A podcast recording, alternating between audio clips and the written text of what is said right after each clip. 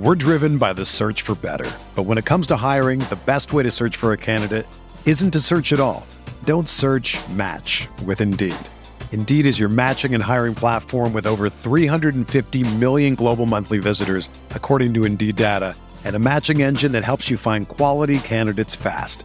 Ditch the busy work. Use Indeed for scheduling, screening, and messaging so you can connect with candidates faster. Leveraging over 140 million qualifications and preferences every day, Indeed's matching engine is constantly learning from your preferences, so the more you use Indeed, the better it gets. Join more than 3.5 million businesses worldwide that use Indeed to hire great talent fast. And listeners of this show will get a $75 sponsored job credit to get your jobs more visibility at Indeed.com slash BlueWire. Just go to Indeed.com slash BlueWire right now and support our show by saying that you heard about Indeed on this podcast. That's Indeed.com slash BlueWire. Terms and conditions apply. Need to hire? You need Indeed. Everyone is talking about magnesium. It's all you hear about. But why? What do we know about magnesium? Well, magnesium is the number one mineral that 75% of Americans are deficient in. If you are a woman over 35, magnesium will help you rediscover balance, energy, and vitality. Magnesium supports more than 300 enzymatic reactions in your body, including those involved in hormonal balance. From functional medicine doctors to mental well being and female hormone experts, we all know that magnesium is the one mineral to improve all aspects of well being and health. But which one? Magnesium Breakthrough from Bioptimizers, the trusted choice recommended by leading experts with seven best absorbed forms of magnesium to ensure your body receives the support it needs for overall well being. Go to bioptimizers.com slash balance today and use code BALANCE10 for 10% off. Support your journey to wellness at B-I-O-P-T-I-M-I-Z-E-R-S dot com forward slash balance. Magnesium Breakthrough from Bioptimizers, your foundation to optimal health and vitality. Mayo experience. Mayo experience. Mayo experience. Mayo experience. Experience. Welcome to the Pat Mayo Experience, Week 12 DraftKings picks in preview for the main slate only. Remember, no Thursday, no Sunday night, no Monday night, main slate, DraftKings Millionaire Maker slate. If you're looking for the cheat sheet, that won't be up till like Friday night after I do the rankings or the injury and rankings readjustment show with Dr. Jesse Morris. And don't forget that I'll be live 9:30 a.m. Eastern Time on the Pat Mayo Experience Facebook page, DraftKings YouTube channel, available after the fact on the audio podcast as well on Sunday morning, depending on what you. So go tune in to that. If you missed the other shows during the week, what are you doing? And I do need to tell you about the Pat Mayo Experience DraftKings Open, $15 to play, three max entry, no rake, $45,000 of guaranteed money. The link is in the description of this video and podcast. If you want to get into a draw for 20 DK dollars this week, all you need to do is smash the like button for the episode, leave your DraftKings handle in the comment section, and tell me your single favorite play, any position below $4,500 this week on the DraftKings main slate. But if you want to get into a draw for 50 DK dollars, subscribe to the Pat Mayo Experience audio podcast, download the episodes, leave a five star review, DraftKings handle, something you like about the show. Then you're in a draw for 50 DK bucks. Even better than 20. It takes like 30 seconds to do. You might as well check that out. It is the best currency you can give the show. Instead of paying for the show, just leave a review. That's how you can help out. Davis Mattek from Daily Roto is on the line right now. How important are iTunes reviews, Davis?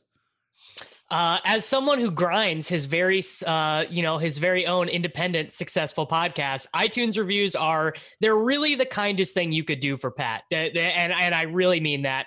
If you care about Pat at all, or if you care about me, uh, go rate and review our podcast on iTunes. Yes, uh, the Take Cast for Davis, which I will eventually be a guest on. When's that show coming Yeah, out? it- we, we recorded it like three. out- co- we, re- we recorded it like three weeks tomorrow. ago. It comes out tomorrow. It's coming out tomorrow. All right, so Yeah. catch catch me on the Take Cast tomorrow. I forget what we talked about. I think I gave out Pete. I forget what I'm gonna have to listen. I'm gonna have to listen back to it tonight when I write up the description. I think I gave out Pete Buttigieg seven to one or eight to one to win the Democratic primary, but he is no longer that deep. He's like four to one now. You still like it at four to one? I wouldn't bet it at four to one. No, That That's, seems. I mean, that's I guess that's what I get for uh, for not having other guests lined up. I my I had a I had a guest cancel on me, which I was gonna run last week, which is why your show did not come out last week, and uh, then it just it ended up uh, getting pushed. how dare you? You did have Brian Hill on the show. Did he tell you that everyone was going to use him on DraftKings and that he'd suck? No, he did tell he did tell me though. He said, "I do not care about your fantasy team." Like he he straight up said he's like, "I do not care about this at all. Some guys care, I don't care at all." Oh, did did he reveal who the guys that he plays with who do care? Uh, he did not. I kind of tried to. I kind of tried to probe it a little bit. If I had to guess on the Atlanta Falcons, who cares? My guess is Calvin Ridley is the number one guy who cares. I, I would say that Austin Hooper, after the year that he's had, I He- know he's hurt, yeah, but he, he definitely cares. Yeah. Yeah, he definitely cares. Yeah, that, I that's. I think Cooper and Ridley seem like the two guys. Do, do you think that now that we have this new wave of coaches who grew up in the era of fantasy football, like Kingsbury and these guys, do you think that they coach the way that they do, like settling for field goals every single time? Because they have like fantasy matchups where the other team has like David Johnson. They're like, yeah, screw this. I'm just going to sit David Johnson and kick field goals to win my fantasy matchup. I mean, I think they, I think they do the exact opposite. I, I think, I think McVay and Kliff, who are like the two really young guys, I, I think that their brains have just been ruined by the, by the era of football that they grew up in. Like, because they know that they're just going to get trashed on social media, kind of regardless of what they do. So, like, I think McVay, which you people think of McVay as this mega sharp uh, dude who like you know uses analytics and all his decisions. Perhaps no one is more cowardly on fourth downs in all of the NFL than Sean McVay. It's it's atrocious his decision making. All right, let's jump in to running backs on the main slate for week 12. Christian McCaffrey's at the very top. But the guy I wanted to talk about, we just hit on. Everyone used Brian Hill last week. He's $4,900, so he's up in price. He did have 15 touches. He had a touchdown called back. No one is going to use this guy this week. It's a bad matchup against Tampa Bay on the ground he seems like the guy that you should play. Like this type of player, unknown guy who inherits all the workload. Everyone uses him. He sucks. The time to play these guys is usually the week after they suck, but I don't even know if I can get there with him this week. He is our second value running back right now. Now it's Wednesday morning. Our projections are going to be tweaked a little bit. My guess is is that we will probably cull his market share of rushing touchdowns a little bit, but it's very hard for me to imagine him at 4.9k not being one of the five best running back plays this week. He played 65% of the snaps last week and the guy we thought he might lose passing down work to, Kenjon Barner, he actually didn't. Barner was in the game as a rusher only. So, you know, I mean, Brian Hill just ran really bad, right? Like that. That really is the only thing you can say. Is just he just got unlucky in that game. It wasn't like a Ty Johnson situation where you know Tra Carson came in and started the game. Like Hill was the guy. He had the rushing touchdown taken away from him, and you know he actually is projected for more fantasy points this week in our stuff than he was last week. That strikes me as odd, though, in this situation. Is it only because they're in a four and a half point favorite against Tampa? But the matchup itself is far worse on paper. Uh, it's just because of their team total. I, their team total last week was what 21 points, and it is significantly higher than that this week. So that's going to feed into a lot of his. Uh, yeah, they have a 28 point team total. So yeah, it just that's just going to feed from that. Yeah, but they're also going up against the number one DVOA rush defense now instead of the 32nd ranked run defense. Well, a lot of the stuff that we do is not so much feeding into uh like I mean it's it's like maybe we moved his yards per carry from 3.9 to 3.4 but just from like a, a, a macro level of projecting uh that stuff tends to not over the long run super matter. Now maybe in very micro instances it can help you make decisions but when you're with like projections are a lot of like um kind of like historical regression and and so the Tampa Bay run defense being really good is not going to impact his projection that much. All right, so at the top it's McCaffrey. He's over ten thousand dollars again. Seems like he's he's maxed out at ten thousand five hundred dollars. Then you go down below him. Alvin Kamara is eighty two hundred dollars against Carolina. I think this might be the first week where I I don't think the Christian McCaffrey is the best value on the slate. I know Daily Roto doesn't have it that way, but playing Christian McCaffrey, I think he outscored every running back on the main slate last week by 10 points. Uh, even when I looked at some of the winning lineups, Christian McCaffrey was in them. The price is right, Eh, but it just seems like Alvin Kamara is too low at 8,200. Yeah, I mean, we actually have Alvin Kamara projected for 0.4 points less than Christian McCaffrey in total. And given the salary difference, yeah, I mean, Al- Alvin Kamara is, to, in my mind, the best play of the slate, probably. So does that mean when you go on the Gilcast, you'll be like, I had all the Alvin Kamara, and he like fumbles three times and gets hurt?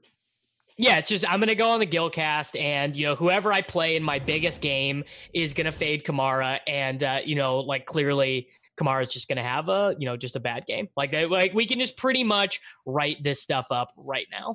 Do you think the only downside to Kamara in this is- instance over McCaffrey is, and we saw McCaffrey score 30 plus DraftKings points without scoring a touchdown last week, so Kamara can kind of do the same thing. But I would think that the market share of touchdowns for the Saints overall for Kamara is far less than it would be for the market share of touchdowns for McCaffrey on Carolina, even if they're projected to score fewer points. Oh, definitely. I mean, when the Panthers get inside the 10 yard line, it's like they they don't even care about like winning the game. It's like all they care about is finding a way to get Christian McCaffrey a touchdown when they get close. So like it, yeah, like he he has an absurd market share of that team's like total point scoring. It just strikes me as odd. Like you have those two guys, and even when I was doing my season long rankings this week, it was those two, and then I had problems ranking who was going to be number three. Like those two are so clearly above everyone else. Do you think that there's any viability to seeing if you can jam both those guys into a lineup? I mean, I think the issue you're going to have with that is there are some phenomenal receiver plays this week. You know, Julio is 8K flat. Odell Beckham is 7K against Miami. Calvin Ridley is uh, really cheap. Jarvis Landry, uh, they have this matchup against Miami. So, like, I, I think that's probably the issue you're going to have. Hmm. I think I'd still rather roll the dice on a cheaper middle-ish receiver than just paying down at running back with God knows who. Yeah, I mean, and, and I think there are some other like. I mean, I you know I think Josh Jacobs is probably pretty good at uh, seven point four. See, see, I So- don't like. Uh, just let's talk about this entire range then. So Kamara is eighty-two for whatever reason. Then like, there's a thousand dollar tier of receivers where why wouldn't you just pay up for Kamara and find the money that way? Because you have Chubb, you have Connor, who's probably not going to play. Barkley is seventy-nine. Elliott, Jacobs, Fournette, Jaylen Samuels, who looks like he's going to draw the quote unquote start. He's at seventy-two. Then it's Derrick Henry at sixty-nine hundred dollars. Like. Derrick Henry has the best matchup of all of those guys, except for maybe Saquon. But I just don't understand why you would play any of them when you can get up to Kamara. Like it could, it can't be that hard. Like even if you have to punt on defense, it would be worth it to get up to Kamara. Yeah, I mean, I think Kamara is. I mean, I, I, he's pretty much a lock. I think. I, I just I don't even know. Like even if you were making ten teams, I think you probably play him in every one. And if you're making 150 teams, uh, I mean, I think you still probably want to be 60 percent or so on Kamara. Like I, he just he, he is very clearly the best play. Yeah. So the other two, like Derrick Henry and Leonard Fournette, uh, I probably fade Fournette. I just worry about the rushing upside against Tennessee because I do look at some of these matchups. Tennessee, a team you can pass all over, more difficult to run all over. The floor would be fine because he'll still get involved in the receiving game, but just going to Derrick Henry, like why would I pay eighty one hundred dollars for Nick Chubb and when I could have Derrick Henry for sixty nine hundred dollars, and now they are with Kareem Hunt returning, they're essentially the same player.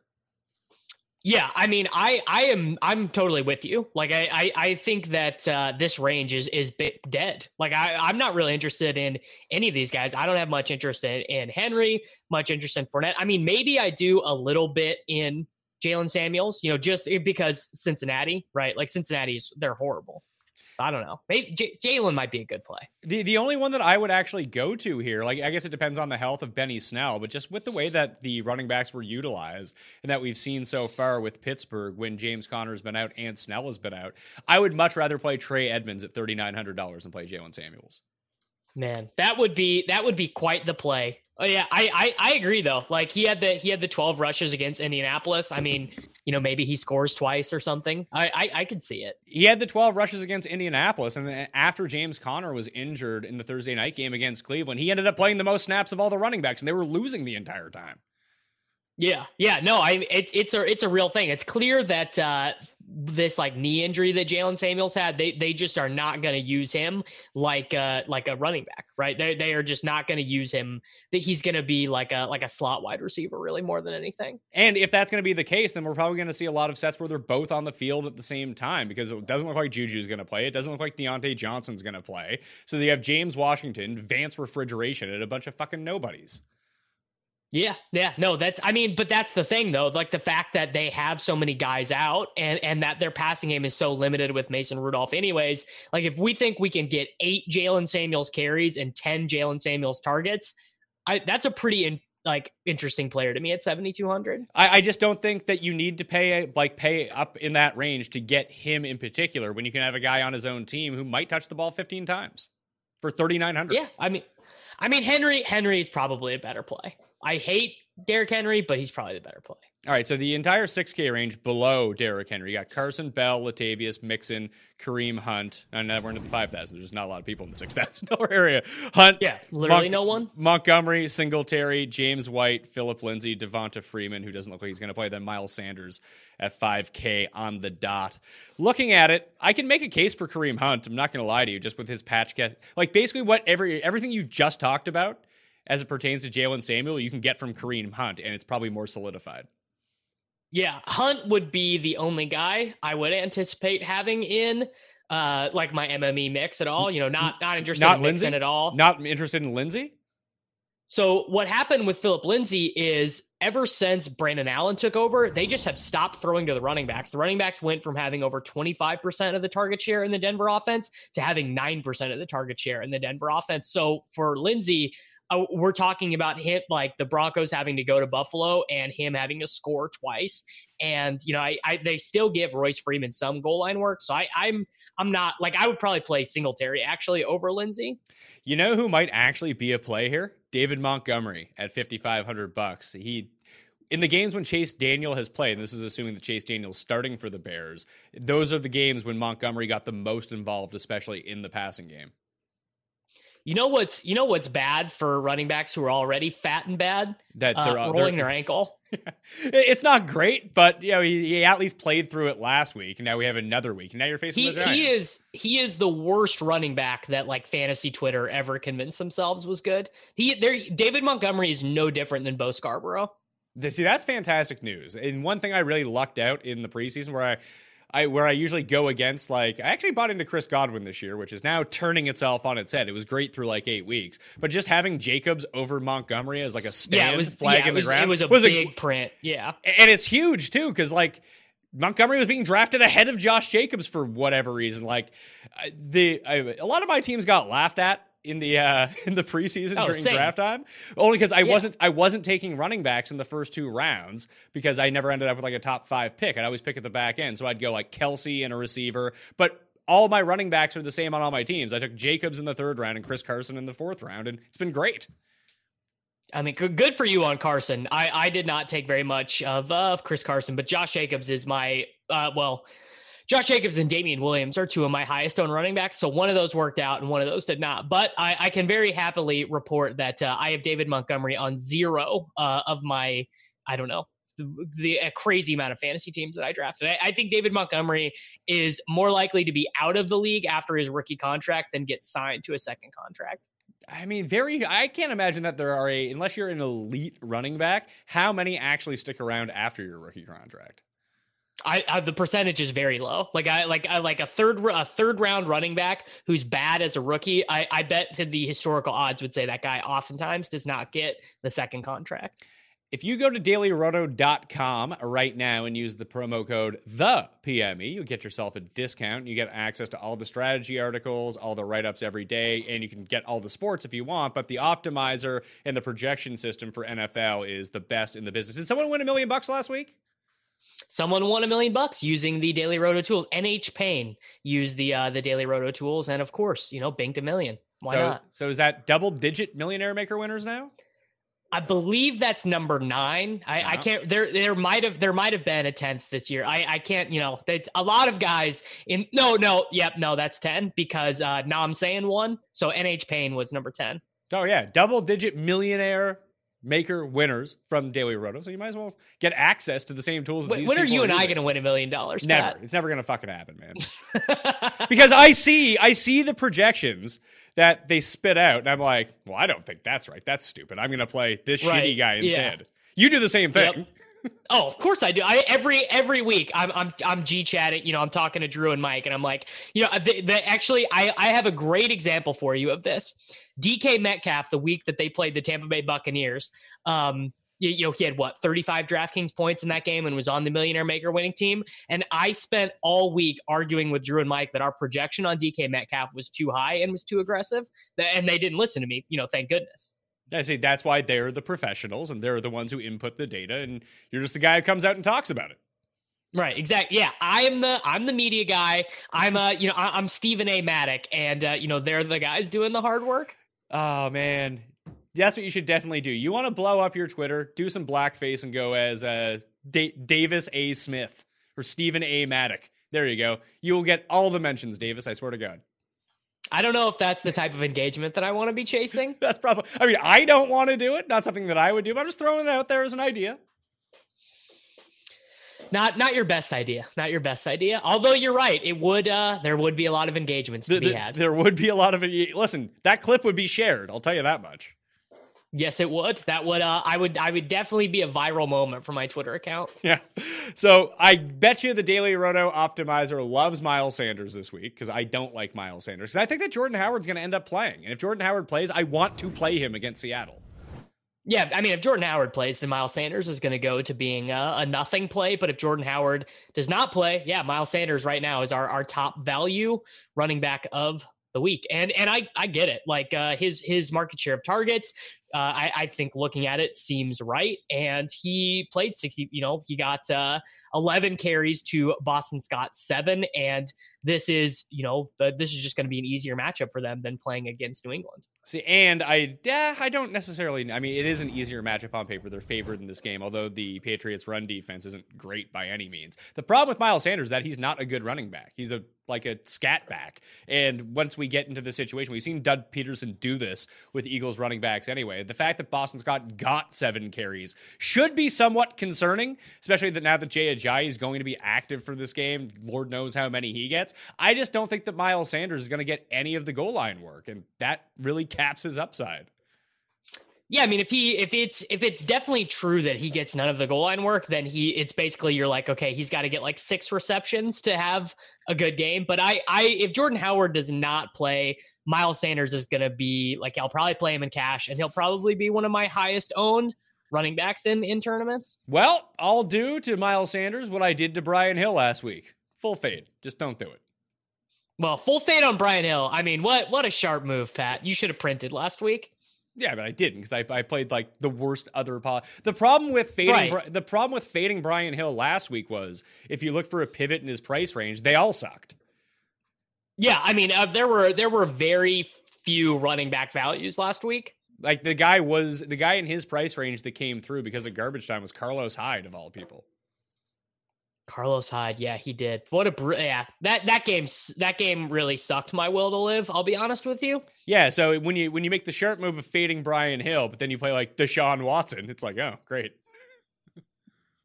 that game had a total of fifty, and it it I just, oh man, Houston was so bad in that game. They were so bad. Yeah. Like and and they didn't even really start trying to pass the ball until they were down 21-0, which is it's always a brutal sign. I should have did the sharp thing when Garion was in here on Sunday morning. Be like, you know who you need to play, Kalen Ballage. I was like, what the fuck is wrong with you? And then it turned out that he was right. Kalen Ballage. Yeah, I mean, what? Oh, he was so like he is having one of the worst running back seasons ever. He he's going to be like the first running back ever to get over 100 carries and less than 2 yards per carry. That's fine as long as he continues to catch and get all the goal line work and he's going to be 4400 bucks? Like they're going to they're going to start using this dude Patrick Laird. He's going to he, I, i'm pretty sure Patrick Laird is going to get like 15 touches this week. Why does everyone think that? Because he is not as horrible as Ballage. He's been better in the passing game, and it just seems like at, at some point, if you're a, a coach, and, and like Miami is trying in these games, like Miami is is you know putting their best foot forward, and I think as a coach, you look at it and you go like, dude, we just can't keep playing this guy. He's so bad. We got to try something else. So, of all the running backs below five thousand dollars, who have made the short list for you? I'm guessing it's Bo Scarborough. I like Trey Edmunds if Benny Snell sits and James Conner sits. Ballage, I think, is in play. Guice is super intriguing to me. It's a good matchup. and they really kind of turned to him down the stretch when they were losing, granted, last week against the Jets. But he looked really good. Well, he looked good on his one play. Yeah, but just He looked it- good on one. He looked good on one no, play. he, he, he gained a lot of yardage on one play, but when we're just talking about like quickness, getting to the outside, he had it. Like he looked good. I mean, yeah, he is better than Adrian Peterson. I, I don't have I don't have any doubts about him being better than Adrian Peterson, but uh like he I don't know. I probably I would rather play Ballage than Guice, honestly. Yeah, I would rather play Ballage than Guice as well, but would you rather play Bo Scarborough than Guice? No, I mean Bo Scarborough got uh he got one like he got no targets, so like he's got to score two touchdowns to be in any kind of um GPP winning lineup. I will probably run a very narrow core of running backs this week and spread it more at uh at wide receiver, I think, because there just are uh, to me there are like maybe 10 good running back plays. Yeah, if you are going to pay down, like I'm still trying to think about ways to jam in McCaffrey and Kamara in my same lineup, and that probably needs one of these guys down here, potentially, or maybe just two cheap tight ends or something like that. But like Sony Michel at forty six hundred dollars against Dallas, like one of these games, Sony Michel is going to score three touchdowns. Like, is this the price point where you take that dive? I mean, New England's going to lose this game by like 10 points. So, Has Dallas beat anyone? Has Dallas beat anyone good yet? ask yourself that question next week. Okay. Well, I mean, what if we do? And then people will be like, "Well, the Patriots aren't good." No, the Patriots are just like they are, just always they are what they are. They are better coached and they execute better than other teams. But uh, when they play super talented teams like the Ravens or like the Dallas Cowboys, who are not as uh, well, the Cowboys are horribly coached. They are maybe one of the five worst coached teams in the NFL, but they have so much talent that uh, they, you know, they just can occasionally win these games. All right, let's move to wide receiver then. Michael Thomas is at the top, $9,300, down in price despite having a really good game against Tampa. Then Julio at eight, Lockett, Evans, Godwin, Beckham, Edelman, John Brown, Amari Cooper, Kenny Golladay. That's what we're looking at for the top 10 in pricing. Feel like I'd rather play Kamara than Thomas. I like them both, obviously, but I'll take the, the price discount with Kamara. Julio, I get it. I think I'd rather play Odell over all these guys. Yeah, uh, to me, I think Julio and Odell are like the two very best plays of the week, and then everyone else to me is is secondary to them. I, I really feel like those two are just such strong plays. Um, so yeah, like like I think I, I will probably play both of them in cash games, and I will probably I probably in like my hand built team, so like my single entry and three max teams, I'll probably play Julio in all of them. I don't know if I'm going to go to Julio or not this week because I do want to play Beckham, and like I told you, my my preference for what to do at running back only allows me to pay up for one other guy if I go with that build, and I haven't really worked through all of it yet. But if I use McCaffrey and Kamara at running back, and I try to squeeze Odell in there as well, how much am I left with in terms of Yeah, things are getting thin for you. Let's see. I have four thousand dollars left. I can make that work. I just Yeah, need. I just need, you got to tell me the values, and I'll just use them.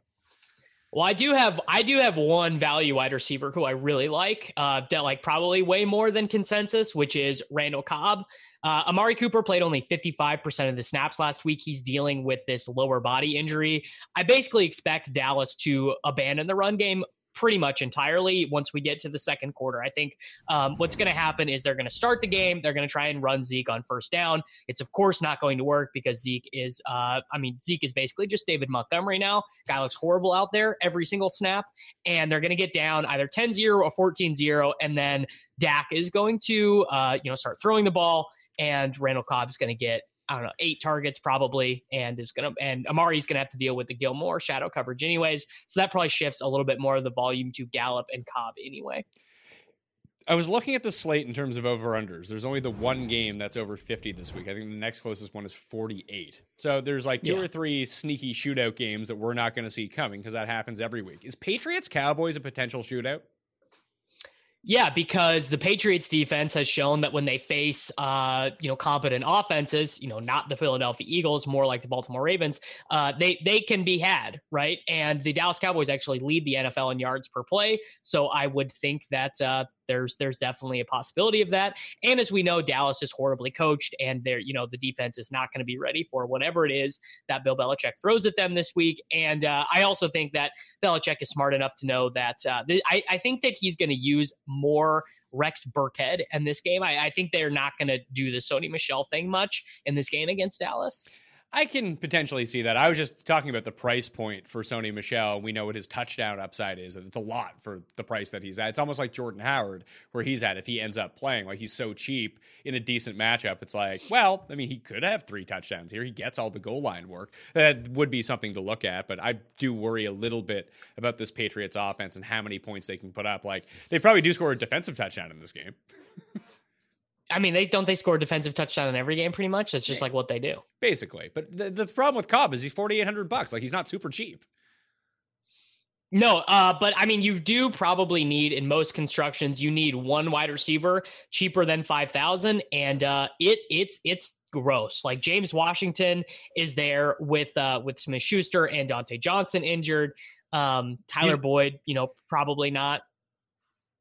Uh, yeah. Hunter Renfrow, like I, I, was gonna say the name you didn't hit on it, forty one hundred dollars. If Alshon sits again, I like this. Yeah, matchup. Nelson Agholor. Agholor. I hate Nelson Agholor, but this is a perfect Nelson Agholor spot. Yeah, and uh, he uh, he uh, deleted his Instagram because so many people were being mean to him. I don't know. I just said sticking in my craw. Oh, imagine if if Andercust had the same sort of thin skin as Nelson Agholor. Yeah, imagine it. Imagine if he was thin skinned. Yeah, like you got to sit there and take it. That's part of the gig. But now I like Agholor this week at forty one hundred dollars. I think he's just a guy you can save money with. Who I I just always think of the Nelson Agholor game in my head. It's like, oh, he had sixteen targets, so he had eight catches for forty seven yards, sixty seven yards. Yeah, and hopefully right. and hopefully he scores two touchdowns. Yeah, that's uh that's that's the Nelson. I mean, if you play Nelson Agholor this week and you get 12 out of him, you probably feel good about that. So now my lineup is looking better. It's got Nelson Agholor in it. All of a sudden, you know, I, I still have $4,100 left per player. So is there anyone even cheaper? I thought I had a Russell Gage touchdown last week, but then it didn't count. That was no fun. Yeah, they called it back. Uh no, I mean, as far as as far as cheap guys go, um, it it's not great at wide receiver. Yeah, it is. It's like, you know, Hunter Renfrow. He's, I mean, ugh, yeah, what, Adam what, Humphries. What, I guess. what about Alex Erickson if Tate and Green are both going to sit? Yeah, if both of those guys don't go, I mean, we could definitely see the, the the issue that I have with the Bengals is I I would probably just rather pretend that they're not on the slate. This guy Ryan Finley, Pat, is uh, I mean, he is an embarrassment to the game. Like he he is. I think the most weak armed quarterback I've ever seen in the NFL. He's a disgrace to the game like Happy Gilmore yeah, just, was to golf? Like he just shouldn't be in an NFL roster. I think. Like he's just too, he's too horrible. So what is the point of playing him? Like, uh, is this their way of tanking by not playing Dalton?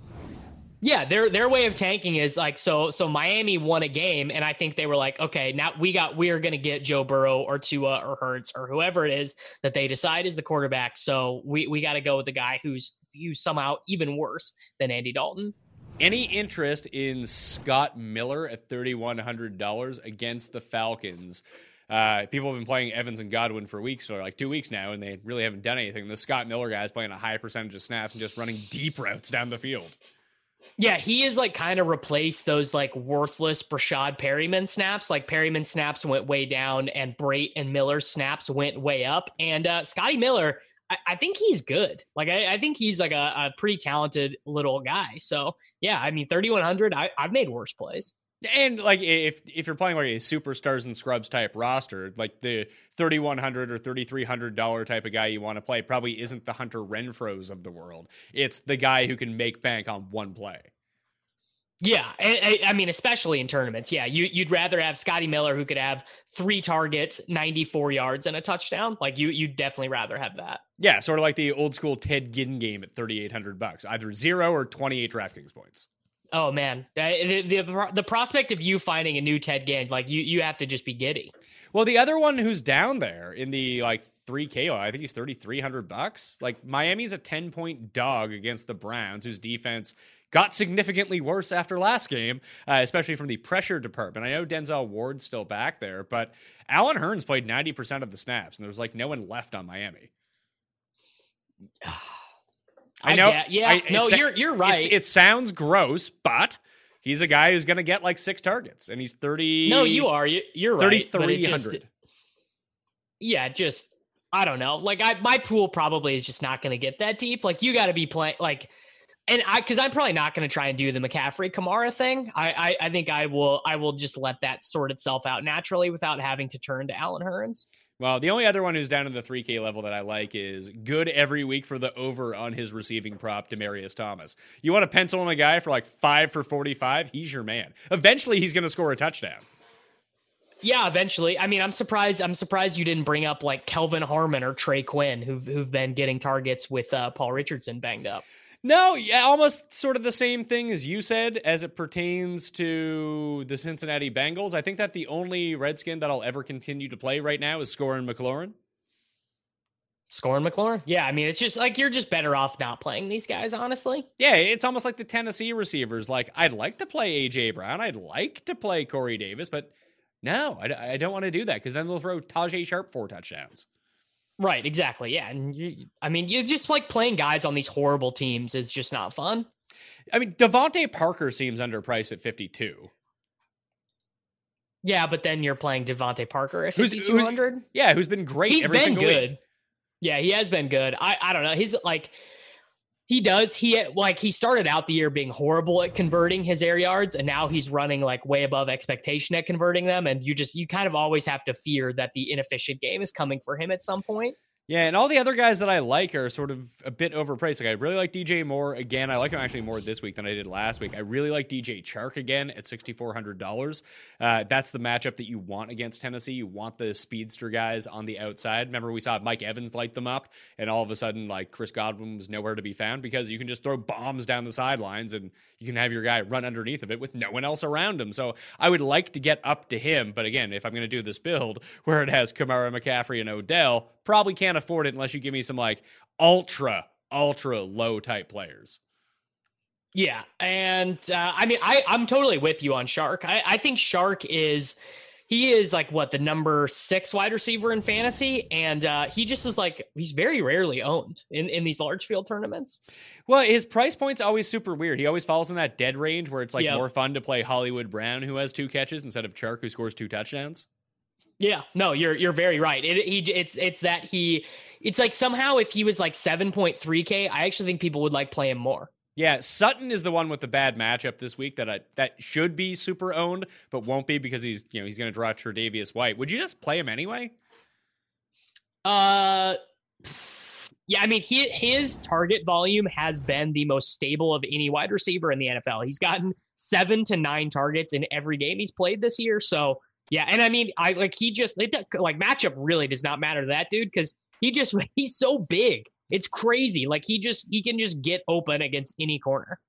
I guess the last one is what do you project the ownership will be on Tyler Lockett coming off this leg injury? Um, well, the I mean, I guess the issue that you're going to have with him is like, what if, what if, uh, what, what we should talk about what happens if you're he's not active. What do you do with with Metcalf and with Josh Gordon and Jacob Hollister?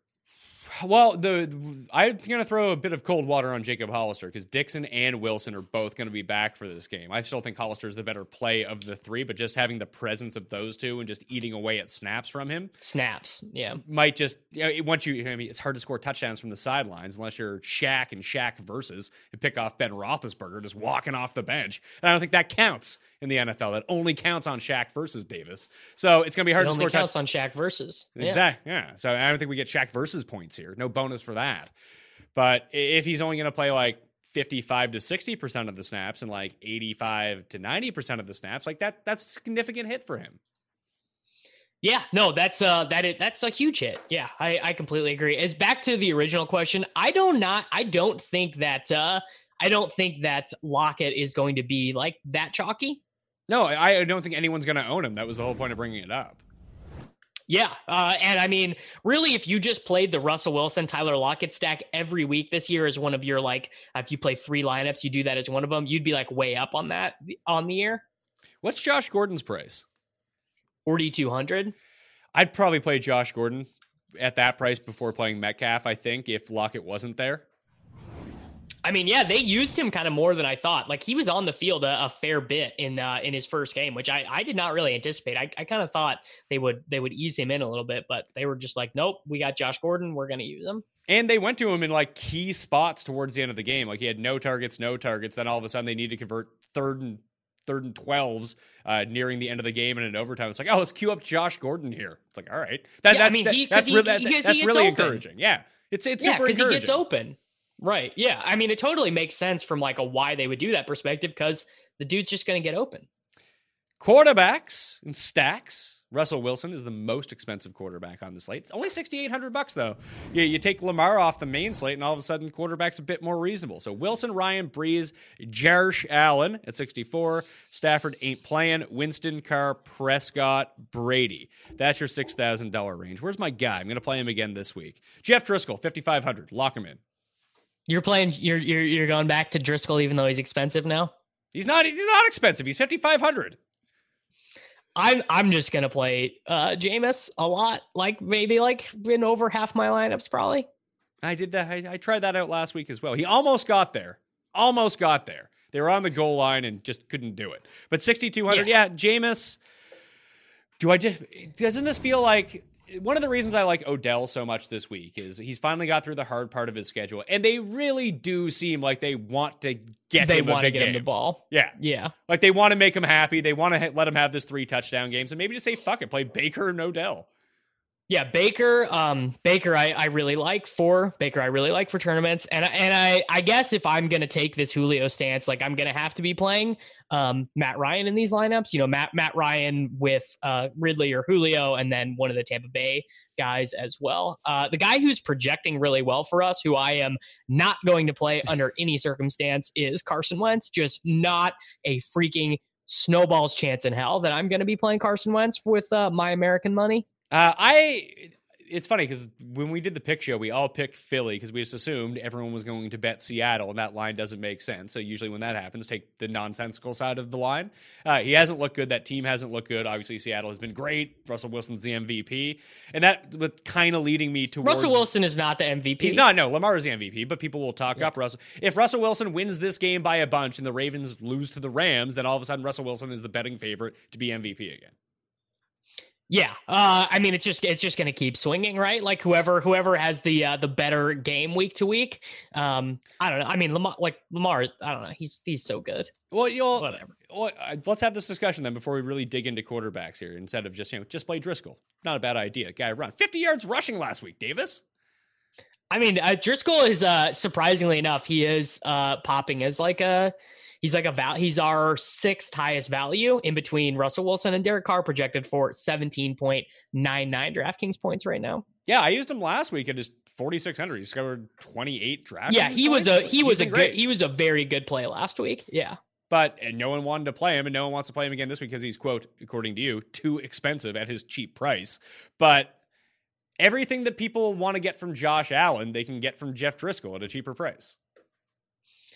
Uh, I think that's wrong. Josh Allen is. Josh Allen's he he's very good for fantasy. Like say whatever you want I- I- about listen, Josh Allen for Let- real life. Like you're you're talking to me about Josh Allen, the guy who loves playing Josh Allen in fantasy every single week, but you're getting mini Josh Allen for a thousand dollars cheaper in a much better matchup. Yeah, but you get you get a, a finite number of lineups to to create, and actually, I mean, this week Driskel is like probably a, a better play, but just man, I don't know. I don't know if I can say that. Like Josh Allen, he really does just smash for fantasy. Yeah, Josh Allen's great, but let's go look at Jeff Driskel rushing attempts. Two games this year, five rushing attempts, eight rushing attempts, 51 yards, 37 yards. Swing back to last year. and you, uh, swing back to last year and you look at his rushing attempts. He's averaging like six rushing attempts a game, and they're like freebie rushing attempts. His uh his rushing touchdown, I, I will say this. The defense, they didn't see it coming for a half a second. Like his rushing touchdown, they were like, they, it's so funny to see those zone read plays with like the the white quarterbacks because the defenses just act like it's an impossibility that the quarterback would ever keep it there. So Driskel just he he fakes the handoff to to Scarbrough, and I mean for real, just like he could have he could have slow danced into the end zone. Remember when Andy Dalton used to run the read option and the same thing would happen? Be like, oh my God, Andy Dalton is running? What, what is going on here? Yeah, like the the Andy Dalton naked bootleg. Like no one's ready. No one, no one is ever thinking that's happening. I, the Jets could do the same thing with Darnold too. No one would ever be ready for it. No, you, you know who used to do this all the time and score a bunch of rushing touchdowns, but he hasn't done it. And I think they're waiting for the playoffs to break this out. Is Kirk Cousins? Yeah, I mean Kirk can he can move a little bit. Yeah, and I mean Rodgers used to do that stuff too, but he's just too old now. Oh, this is what I wanted to talk to you about because I know you like Dak for MVP, or at least you think that he should be in the conversation for this. And I agree with you. If you look at the odds right now, him and Rodgers. Yeah, I, I bet him this week. Him and Rodgers are both like 16 to 1, I think. And where this this has nothing to do with skill or even how great your stats are. It's a pure narrative award. But Dak can like for if sure. You, if you think that Dallas can beat the Patriots, all of a sudden if Dak throws for like 330 and three touchdowns against yeah, the Patriots, the Patriots. He, he's yeah. now he's now in the conversation. You can still get him yep, at 16 to 1 especially if especially if this line for Seattle Philadelphia holds true and Russ just like loses in like a really unimpressive way against the Eagles. Like it's just a gross game and uh you know the the Seahawks look terrible and Russ is not able to mount any sort of comeback. That's to be it's going to be big for like Dak will jump to like 6 to 1 probably Dak, yeah, Dak will move up, and it's like if Green Bay goes in and just beat San Francisco on Sunday night, which I think that they're going to, then regardless of how Rodgers plays, unless he's abysmal, he'll just get a boost anyway because now Green Bay is one loss and they're winning the NFC. yeah well I mean what if uh what if what if McCaffrey has like 210 yards and a touchdown against the Saints Never going to happen. No, not that that can't happen, but he's not winning MVP. He'll, they'll just get just I hate I hate these idiots on Twitter. I hate I really hate these people who every time someone wants to talk about the MVP, someone someone's got to bring up McCaffrey and then like and then the other guy, like the other guy who like thinks he knows even more about football says, uh, "Oh, well Michael Thomas." I I think that in terms of like overall, I'd say that McCaffrey's a top ten candidate for MVP. I think he's been excellent. I think the way that he's utilized, if a running back was ever to win MVP and achieve that sort of value, his rushing and receiving does go into that. It's like a he's basically Marshall Faulk right now. He's not even having a good receiving year. He's Yeah, got like 400 he's got like 405 receiving yards for like 4 yards a target. It's Sure. like it's like But like the biggest case that you can make with the quarterback is that they're involved in every single play, whether it's handing it off or whether Right. it's throwing. They dictate everything, and in fact, like McCaffrey generates his most receptions in games that they don't win, so that's a negative. That's not how it's looked at as a negative. It's just he's getting more touches, and if he's going to be the only guy in football who's getting like thirty touches a game, like there is value to that just by him getting the ball over and over and potentially breaking the all-purpose yards record. Like, but that just makes him offensive player of the year in my book, not MVP. Yeah, he could. I mean, I, I wouldn't be mad if he like won offensive player of the year or whatever. Like he's having a he's having a great season on a, a third place team in the NFC South. I'm It's good for him. I'm gonna see right now MVP. Oh, he probably has great. Like he's probably a great bet for that. Actually, I think. no, like there are guys behind him that I would still like. I would bet Kirk Cousins at fifty to one over Christian McCaffrey at twenty eight to one. Like Kirk Cousins has a more reasonable path of being the MVP. He's not going to be. No, no, I meant for offensive player of the year. Oh, they don't have those odds out. I can't find those odds oh, out. I just you, that. uh, I thought you'd have access to everything up there in the Great White North. they they just don't put them out. Like Prescott. Prescott and Mahomes are both 16 to 1. Watson and Rodgers are 12 to 1. Wilson and Jackson plus 150 and plus 160. Like even if you bet the field, Watson, Mahomes, Prescott and Rodgers, like there's a very good chance that one of those four guys wins over the other two. Like let, let's say Baltimore has peaked and now like they go 500 the rest of the year, still win the division, get the 2 seed, they, which is on the table, then Jackson's not MVP. He was Be first- amazing he if was it'd first be half amazing if uh be amazing if Lamar got to play fourth quarters. Like if he just got to play every fourth quarter, that would be really good for his MVP candidacy. But he just like he stops at like 210 passing yards and 80 rushing yards because he doesn't play in the fourth quarter half the time. Well, Feinberg kind of pointed this out when we were talking about San Francisco is that it seems like they've peaked early and now they're sort of on Yeah. the downswing. Like they've played the best football they're going to play all season long. I worry the same thing may happen with the Ravens. I think the Ravens have kind of an easier schedule though.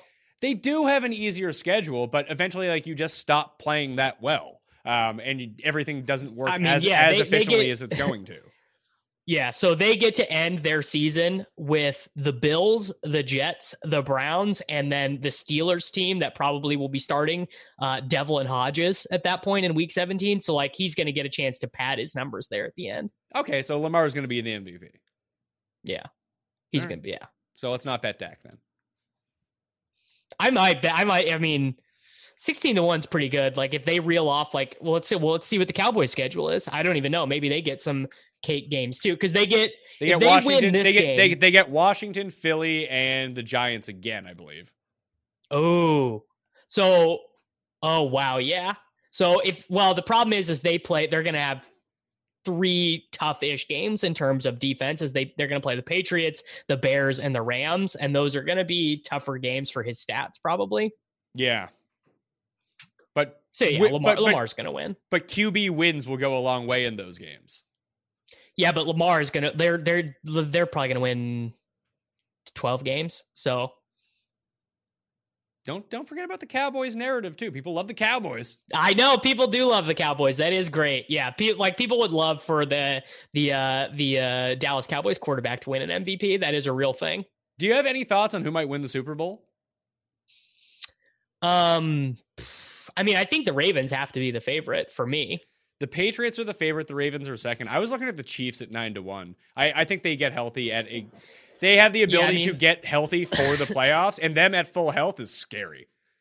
The the Chiefs they can't run the ball, they can't defend the run. They have a they have a bad secondary and they can't um you know uh, pass block. But other than that, I, I think they're they're pretty good. They actually don't have a bad secondary. The secondary has actually been No, quite. they're the- they're, the they're past- actually fine. It's the past defense is not been healthy. Yeah, but that's the thing. Like, if they can get the offensive line back healthy, the running backs healthy, and Mahomes healthy at the end of December, like they're gonna make the playoffs. Who cares if they're the four seed? It doesn't really Yeah, matter. Ty- they, they can Ty- beat. Tyreek being di- dinged up is not great though, because he does. He is as as Travis Kelce has kind of started to look 30 years old. Uh, Tyreek is like a big part of that offense. Sure, but they don't need to win the Super Bowl next week. They they can win the Super Bowl in February when all these guys have a chance to get healthy. Right? Exactly. Yeah. But So, like, if yeah, you I'm, I'm with you. if you put the healthy Chiefs team in the AFC playoffs against whoever, like they're a coin flip to beat every like all the good teams, and they're a huge favorite to smash the bad teams. Yeah, I mean that, and that's all they got to do, I guess. And I mean, I, I think this version of like, th- so if the Chiefs and Patriots ended up playing again, this version of the Patriots offense, I don't, I do not know if they're gonna put up 35. Like, I don't know if they're gonna be good enough to to hang in like a heavyweight fight this time. Chiefs to win the AFC four to one. Love it. Bills to win the AFC thirty three to one. Whatever the number is, I don't love it. Yeah, but they're but they're behind teams that aren't going to make the playoffs, and they're going to make the playoffs. Like they have the same odds as the Steelers to win the AFC. Steelers not making the playoffs. Bills going to be in the tournament. So that seems like the better bet. I just, I'm not betting on the Bills, man. Um, you can't make well, me. Well, you get into a situation where if they can like pull a, like, eh, their defense is good enough, they could stage a round one upset against Houston or something like that. Then you can just bet against them the rest of the way, and you already have that thirty three to one in the bank. Yeah, I mean, I guess I guess having a having a, a number that gets better is like if you were if you're trying to be a smart uh, plus EV sports better, just betting on things that the odds are going to get shorter in the future is like always. Uh, that just shows that you are ahead of the market. But uh, you know, I'm not one of these smart sports betters. I just bet on the games that I like, Pat. All right, so quarterbacks, if we narrow it down, you like Jameis, I like Driskel, and we're probably both going to use Baker. Yeah, I, I am in. I'm in on Baker for sure. In on Ryan, obviously. Jameis is going to be, you know, whatever. I, I'm going to eat the Jameis chalk. I'm going to eat the Russ chalk.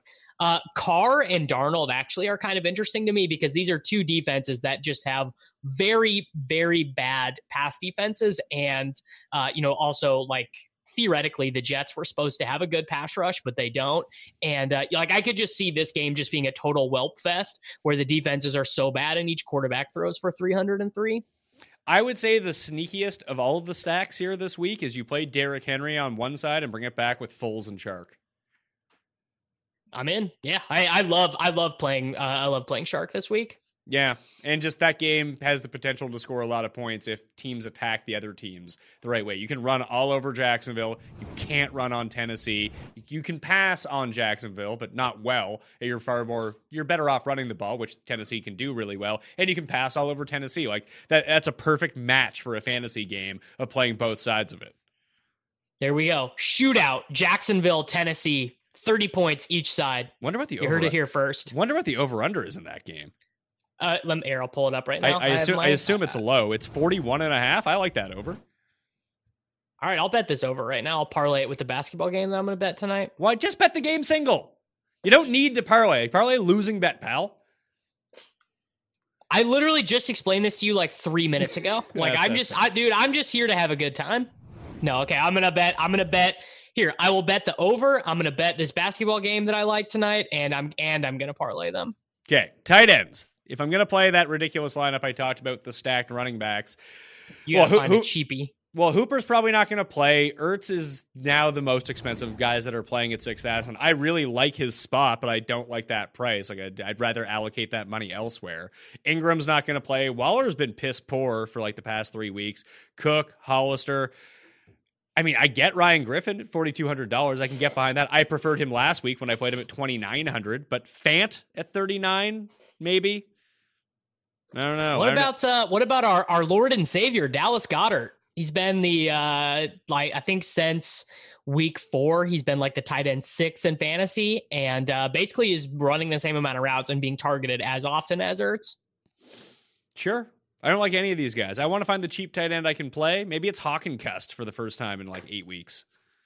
No, I mean, yeah, yeah. Well, you have to, you have to do him right because you got to find someone to stack with Driskel. No, I don't think you need to. I think you can just play Driskel. Just play. Dr- I love it. I love. It. Uh, no, I mean, I, I do, re- I do really like Goedert. I, I don't think our numbers at Dr do as much. Yeah. So uh, here, you'll, you'll love this. We have exactly two tight ends as positive values this week, and one of them is going to change when practice reports get filed. So, so I think it's, it's throw a dart at tight end week. So just basically fade ownership. Maybe Greg Olsen Yeah, against mean- the Saints. Yeah, so we have uh, these are the players we have projected for more than 10 DraftKings points. Ertz, Waller, Fant, Jonnu Smith, because we don't have Delanie Walker active this week, and Dallas Goedert. So yeah, just like it's like if you if you like a guy or if you like a guy's quarterback, just stack him up with his tight end because tight end is so bad this week. Uh, Dawson Knox at three thousand dollars could be a play. Just I saw how how much difficulty the Broncos had with Big Irv Smith and Kyle Rudolph last week, and Knox is like those guys, but bigger and faster. Do we uh do we do we think that Cam Brate is going to just be um a starting tight end for the Buccaneers this week? Like, do we think OJ Howard? We've seen the last of him. Don't play Bucks tight ends. Has it worked out for anyone yet this year? Have you played any one of them in the right week? Uh, no, but if if Howard just does not play, Brate is good in those games, like historically. Sure, but why would we think that this would be any different than any other week where it's like, oh, now OJ Howard's going to play 99% of the snaps? Well, because the team just out like last week, Howard wasn't even on the field; he was just outright benched. Like it was. yeah, he, he was. He but, but the week before that, he played over 90% of the snaps, and there was no indication that he was just going to sit last week. Well, the indication was that uh, he had one of the stupidest plays I've seen an NFL player make this year. Hey, he tried to go around the back with the ball. It just didn't work out. What a donkey! It was bad news. It was really bad. Tight end sucks, man. Like I like I I have Goedert in like my main team sitting here saved, but like if Goedert had four targets and one catch for eight yards, am I mega surprised? Uh no, I'm not. What has Hockenson been doing lately? I assume he just drops every pass that's thrown his way. I mean, he yeah, he's horrible, dude. I mean, he's not horrible, but he just uh yeah, two targets in the last game, six targets against Chicago, seven against Oakland, but just like, you know, well, the the big issue with Hockenson is that uh Marvin Jones and Kenny Golladay are just like ahead of the pecking order, and now they're running in the red zone with uh, with Driskel. So like he just is never going to score a touchdown. It feels like. Just roll the dice that it's like every second week the island of Dr. Moreau scores a touchdown and play him against the Jets because the Jets suck. How cheap is he? 2,800. Yeah, I mean, whatever. Yeah, like I- like we're we are really at a point where like if you told me you were playing Foster Moreau at like ten percent in GPP, I I wouldn't be like, yeah, that's horrible. I mean, Olsen should get targets. Noah Fant should get targets. Uh, maybe maybe we play Vance McDonald in this super cushy matchup. He's had seven targets in each of his last three games.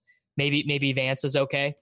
Oh, Vance is so bad though. Those t- like he's generally targeted. It seems from watching Steelers games behind the line of scrimmage. I mean, yeah, he's he's bad. He's not good. You know what's crazy is he, people think of him as like a new player. He's been in the league for like six years. Yeah, but he like missed three years with injuries, so people just like they they because he was always high. He was always a fun fantasy guy because he would like he was flash, always a sleeper. Yeah. yeah he'd flash a big game, then he'd get hurt for the year. Be like, oh, next year. It, it's almost like if Hunter Henry had missed this year again, although he ended up coming back. But you're like, oh man, he's so good in the two games that he played. Like, got to draft him high next year. Well, Hunter Henry is actually good. Yeah, it turns out. But let's say he played these three games this year and got hurt for the year again. Like, and they got hurt for the whole year. Yeah, Yeah. And he'd still go in the sixth round next year. yeah, and Vance McDonald's been kind of that guy. Where do you think Vance McDonald is drafted in fantasy drafts next year? Is Ben back or is Ben not back? Ben, I think it sounds like he's not going to retire. Feels like if he was going to just quit, they he they'd have said it because the defense is really good now. So I feel like Ben is like he's got to be more motivated to come back after watching how good this defense is. What happens when they cut Ben and sign Cam Newton? I mean, finally, like I mean, more than anything, I just need Juju Smith Schuster to be good again because it has been heartbreaking how egregious he has been this year. I'm not out on Dawson Knox looking at this. Not a high percentage of targets, but they do use him in the red zone, and he can break a big one. Three thousand Sure, yeah. bucks. Dawson Knox. Let's throw. Oh, now I'm up to forty three hundred dollars per player. If we talk defenses, maybe I can find a cheap one and I can fill out this team and not hate it so so much. Who's at the bottom? I got a this cheap defense for you. Uh, let me guess. The Dallas Cowboys. No, dude, just go play the Dolphins. Screw that. Play the Broncos at twenty four hundred bucks. Sure, yeah, either one of them. The yeah, no no issue. Dolphin. it- it- I'm I'm I'm there I- for it. I would play the Dolphins if they were fifteen hundred, not two thousand. Like I'm not getting yeah, enough. I'm not getting suck- enough. It savings. sucks that they. It does suck that they did not make them just the dead man. That, Let's- that I I'm with you on that. Let's see. I think the Broncos are the best of these bottom end defenses at twenty four hundred bucks. You, do you think you just bite the bullet and use the Falcons at thirty five? Mm, I well, it's probably not going to happen in any of my stuff because I'm playing so much Jameis and I'll have it set to zero defense versus oh, position. Oh so no I no probably no won't play no the no no Falcons no at all. no no no no! Don't do that. Jameis is the one quarterback you don't want to do that with. There is the potential for Jameis to score forty and a defense to score forty in a Jameis game. I mean that is that is very true. Uh, defenses that I do. I mean, my favorite defense uh, this week is the New Orleans Saints for thirty three hundred. The uh, the Cinderella slipper. It is it has fallen off on Kyle Allen. He is um he is in that Ryan Finley category for me of like guy who just like really should not be in the NFL. Now that that that's too far of a take. You went too far one way. Now you've brought it back too far the other way. He's I mean, fine. he just, he, like, he- he- he is competent. He had a bad game you think Kyle week. Allen is? You think I Kyle? did. No, but Kyle. Yes, I- I think that he's competent. Games. He's he's not He's- had incredibly good games. He was good in that Green Bay game. Man, I don't know. It just he, he How many good quarterbacks do you like think that there are in football? Like ten. Yeah, and he's probably like 23rd, so he should be starting in the NFL. Do we want to do we want to do our definitive Davis Mattek and Pat Mayo's quarterback rankings of like who's good and who's not? I mean, I feel like we should almost call Siege and make this like a Christmas time like Let, no, let's just let's just go through right now, and I just want you to say yes, good, n- no. Okay, Okay. Rivers, No. no. Winston, Yes. yeah. Brady, Yes. yeah. Kyler, Yeah. Goff, no way. No. No. I'd rather have Kyle. Allen. Dak, Yes. okay. Matt Ryan. See, I, I kind of think no. I, I think yes. Matt Ryan's still fine. Okay, Aaron Rodgers, yes. Carson Wentz, Yes. no. Yes. Carson Wentz still is. Baker, Yes. uh, okay. Dalton, no, bad. Watson, good. Wilson, good. Mahomes, good. Kirk, Yeah. Good. Oh, oh, Kirk Cousins. Yes. yeah. Josh Allen, Yes. I'm on the fence. Jimmy G, Yes. okay. Carr, He's in that Kyle Allen range. Yeah, just- yeah. He's it. Yeah, he's Kyle Allen. put it this way: if I was starting a Uh, team, I wouldn't want to have Derek Carr. Right. I'd, I'd roll the dice Um, to have Jameis. hmm Yeah. uh, No, I agree. I would rather have Jameis. Uh, so Minshew and Foles. No, I think no. the answer is no. Yeah, no on both. Daniel Jones, it's a no, No. for me, dog. Yeah, no for Uh, me. as well. Stafford, Yes. Stafford, no. Uh, I think Stafford is having a great year, but like he's just literally never won games, and I don't know what to do with that. I think that he's fine. They, if he had a good team Uh, around him, and, although Cust is predicting the Lions go to the Super Bowl next year when Stafford is healthy, so they're definitely going 0 and 16. So yeah, cursed. Uh, Trubisky clearly awful. Uh, Flacco bad. Brissett, I think Brissett's good. yeah, I think he's good too. Uh, Fitzpatrick bad. Rudolph bad. Darnold bad. Case Keenum bad. Brees is good. Where are we at on Tannehill? I'm out on Tannehill. He's a career backup at this point. Yeah. Uh, Rosen bad. Um, Haskins bad. Driskel bad. So that's that's that's everyone who's thrown more than 50 passes this year. And then Ryan Finley and Brandon Allen, who are both bad. And then you have Ben and Cam, who would be yeses for me. Yeah. So so that's about 50-50. That that was about that was about 15 guys who we said were good. Yeah. So it's tough. It's tough sledding in the NFL when you're a quarterback. Yeah. I mean, it, and it is, it's just like when you're bad as a quarterback, it's like just so noticeable how bad you are because it, it just, it like infects your whole team with your horribleness. But there are certain guys that can be propped into certain situations to make themselves look good. I think we, a lot of people, even the Rams themselves, convince themselves that Jared Goff was good, but they had an excellent offensive line. They had a good system that no one had caught up with yet. And given time, he can make most of these guys, when given a pocket to throw into, can look really good. It's what happens when that stuff breaks down. Are you good anymore? The answer with Trubisky and Goff is no, no, you are not. Yeah, and I mean Kyle. I mean, this is what we saw with Kyle Allen. Kyle Allen is playing with a Hall of Fame tight end, this amazing running back. He's got DJ Moore, who's you know phenomenal. He's got Curtis Samuel, who you know creates a lot of space, and he's got this genius offensive coordinator in Norv Turner, and you know, and they have a good offensive system, and so he was able to run it for a little bit, and then teams just kind of were like, actually, no, Kyle Allen's not going to do this to us. All right. Would you pay up for Pittsburgh D 4K? Um, probably no, no, I probably wouldn't. I think I can Yeah, no. get there. So the ones that I'm going to be running through my lineups, depending on the lineups that I build. Steelers. You doing that in your McCaffrey Kamara lineups? No, I, I I couldn't afford it. I'd have to pay down. This is where I'd have I'd have to take the Broncos. So Steelers, Falcons, Saints, Broncos. I think are going to be my four defenses. Yeah, I like I like that Broncos call quite a bit actually. Yeah. Maybe Cowboys if I want to get tricky. Cowboys Cowboys is the uh the galaxy brain play where you're like uh if if the New England Patriots were any other team than the Patriots, the line for this game would be New England minus two and a half. Yeah, but we we've seen Vegas win a whole bunch on setting these big Patriots lines. People are like Patriots are finished. Let's bet against them, and they just clean house. Yeah. Well, I mean, it's just like I, I look at their offense now and okay, okay, they don't have Josh Gordon. They got they got Edelman, they got N'Keal Harry, Dorsett's banged up. Like I just look at their offense, I'm like, they don't have good players anymore. Yeah, it's tough. Tough sledding out there. Anyway, Davis Mattek, follow him on Twitter at Davis Mattek at dailyroto.com. You can find his work and Roto Experts. If you use the promo code the PME, you get yourself a discount at dailyroto.com. Davis, where will you be appearing during the week? Uh, you can find all of my season long fantasy football content at Roto Experts. You can find my daily fantasy content at dailyroto.com. I will have a TakeCast episode coming out with Pat uh, probably in about 24 hours after listening to this. And uh, no, yeah, of course, uh, also leave a rating and review for my show too. When you do Pat's, just do both at the same time. It's very easy, and uh, you you'll do it in 30 seconds. Yeah, it's not super hard, but if you do want to get into a draw for 50 DK dollars, review mine first with your DraftKings handle, five star review, and something you like about the show. Remember to subscribe as well. The show is not actually coming out until Thursday morning, so we'll be we'll have dueling podcasts with the same people on them. I bet I bet your show gets more clicks. Yeah, obviously. Come on now. And that's why I agree to come on. I'm just here for the exposure, Pat. Of course. Why do you? Why does anyone come on to talk to me? You kidding me? I actually I actually love doing this show and it's a great it's a great like I feel way more educated and ready to uh to try and win money on this slate now. Well, it's good because we can both do no research because no one expects us to have good picks.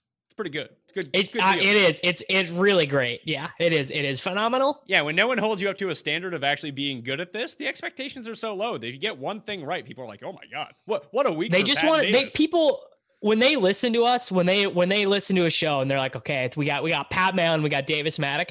All I want is to be entertained for 45 minutes to an hour, and I literally anything else is a bonus. Hey, and they got over an hour with this one. If they listen to the take cast, they're to get another hour of it. Nice way to spend your Thursday. Not to lie to you. Anyway, I'm Pat Mayo. You can follow me at the PME on Twitter, Facebook, and Instagram. Get into that draw for the audio for the 50 DK bucks. For 20 DK bucks, smash like button for the episode. Leave your DraftKings handle in the comment section. Tell me your favorite player overall. Could be a defense, mind you. Under $4,500 on the DraftKings main slate. Cheat sheet will be up on Friday evening, or if I get too drunk on Saturday morning. All right, I'm Pat Mayo. I'll see you next time. Experience! Experience! Mother's Day is almost here, and you can get her the most beautiful time tested gift around a watch she can wear every day from Movement. Whether your mom is into classic dress watches, rare and refined ceramics, or tried and true bestsellers, Movement has something she'll love. And right now, everything at Movement is up to 50% off site wide during their Mother's Day sale.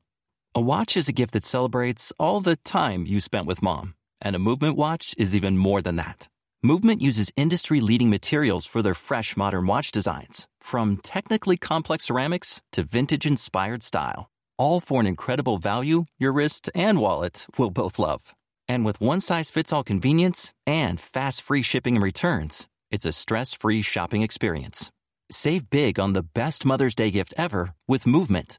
Get up to 50% off site wide during their Mother's Day sale at MVMT.com. Again, that's up to 50% off at MVMT.com.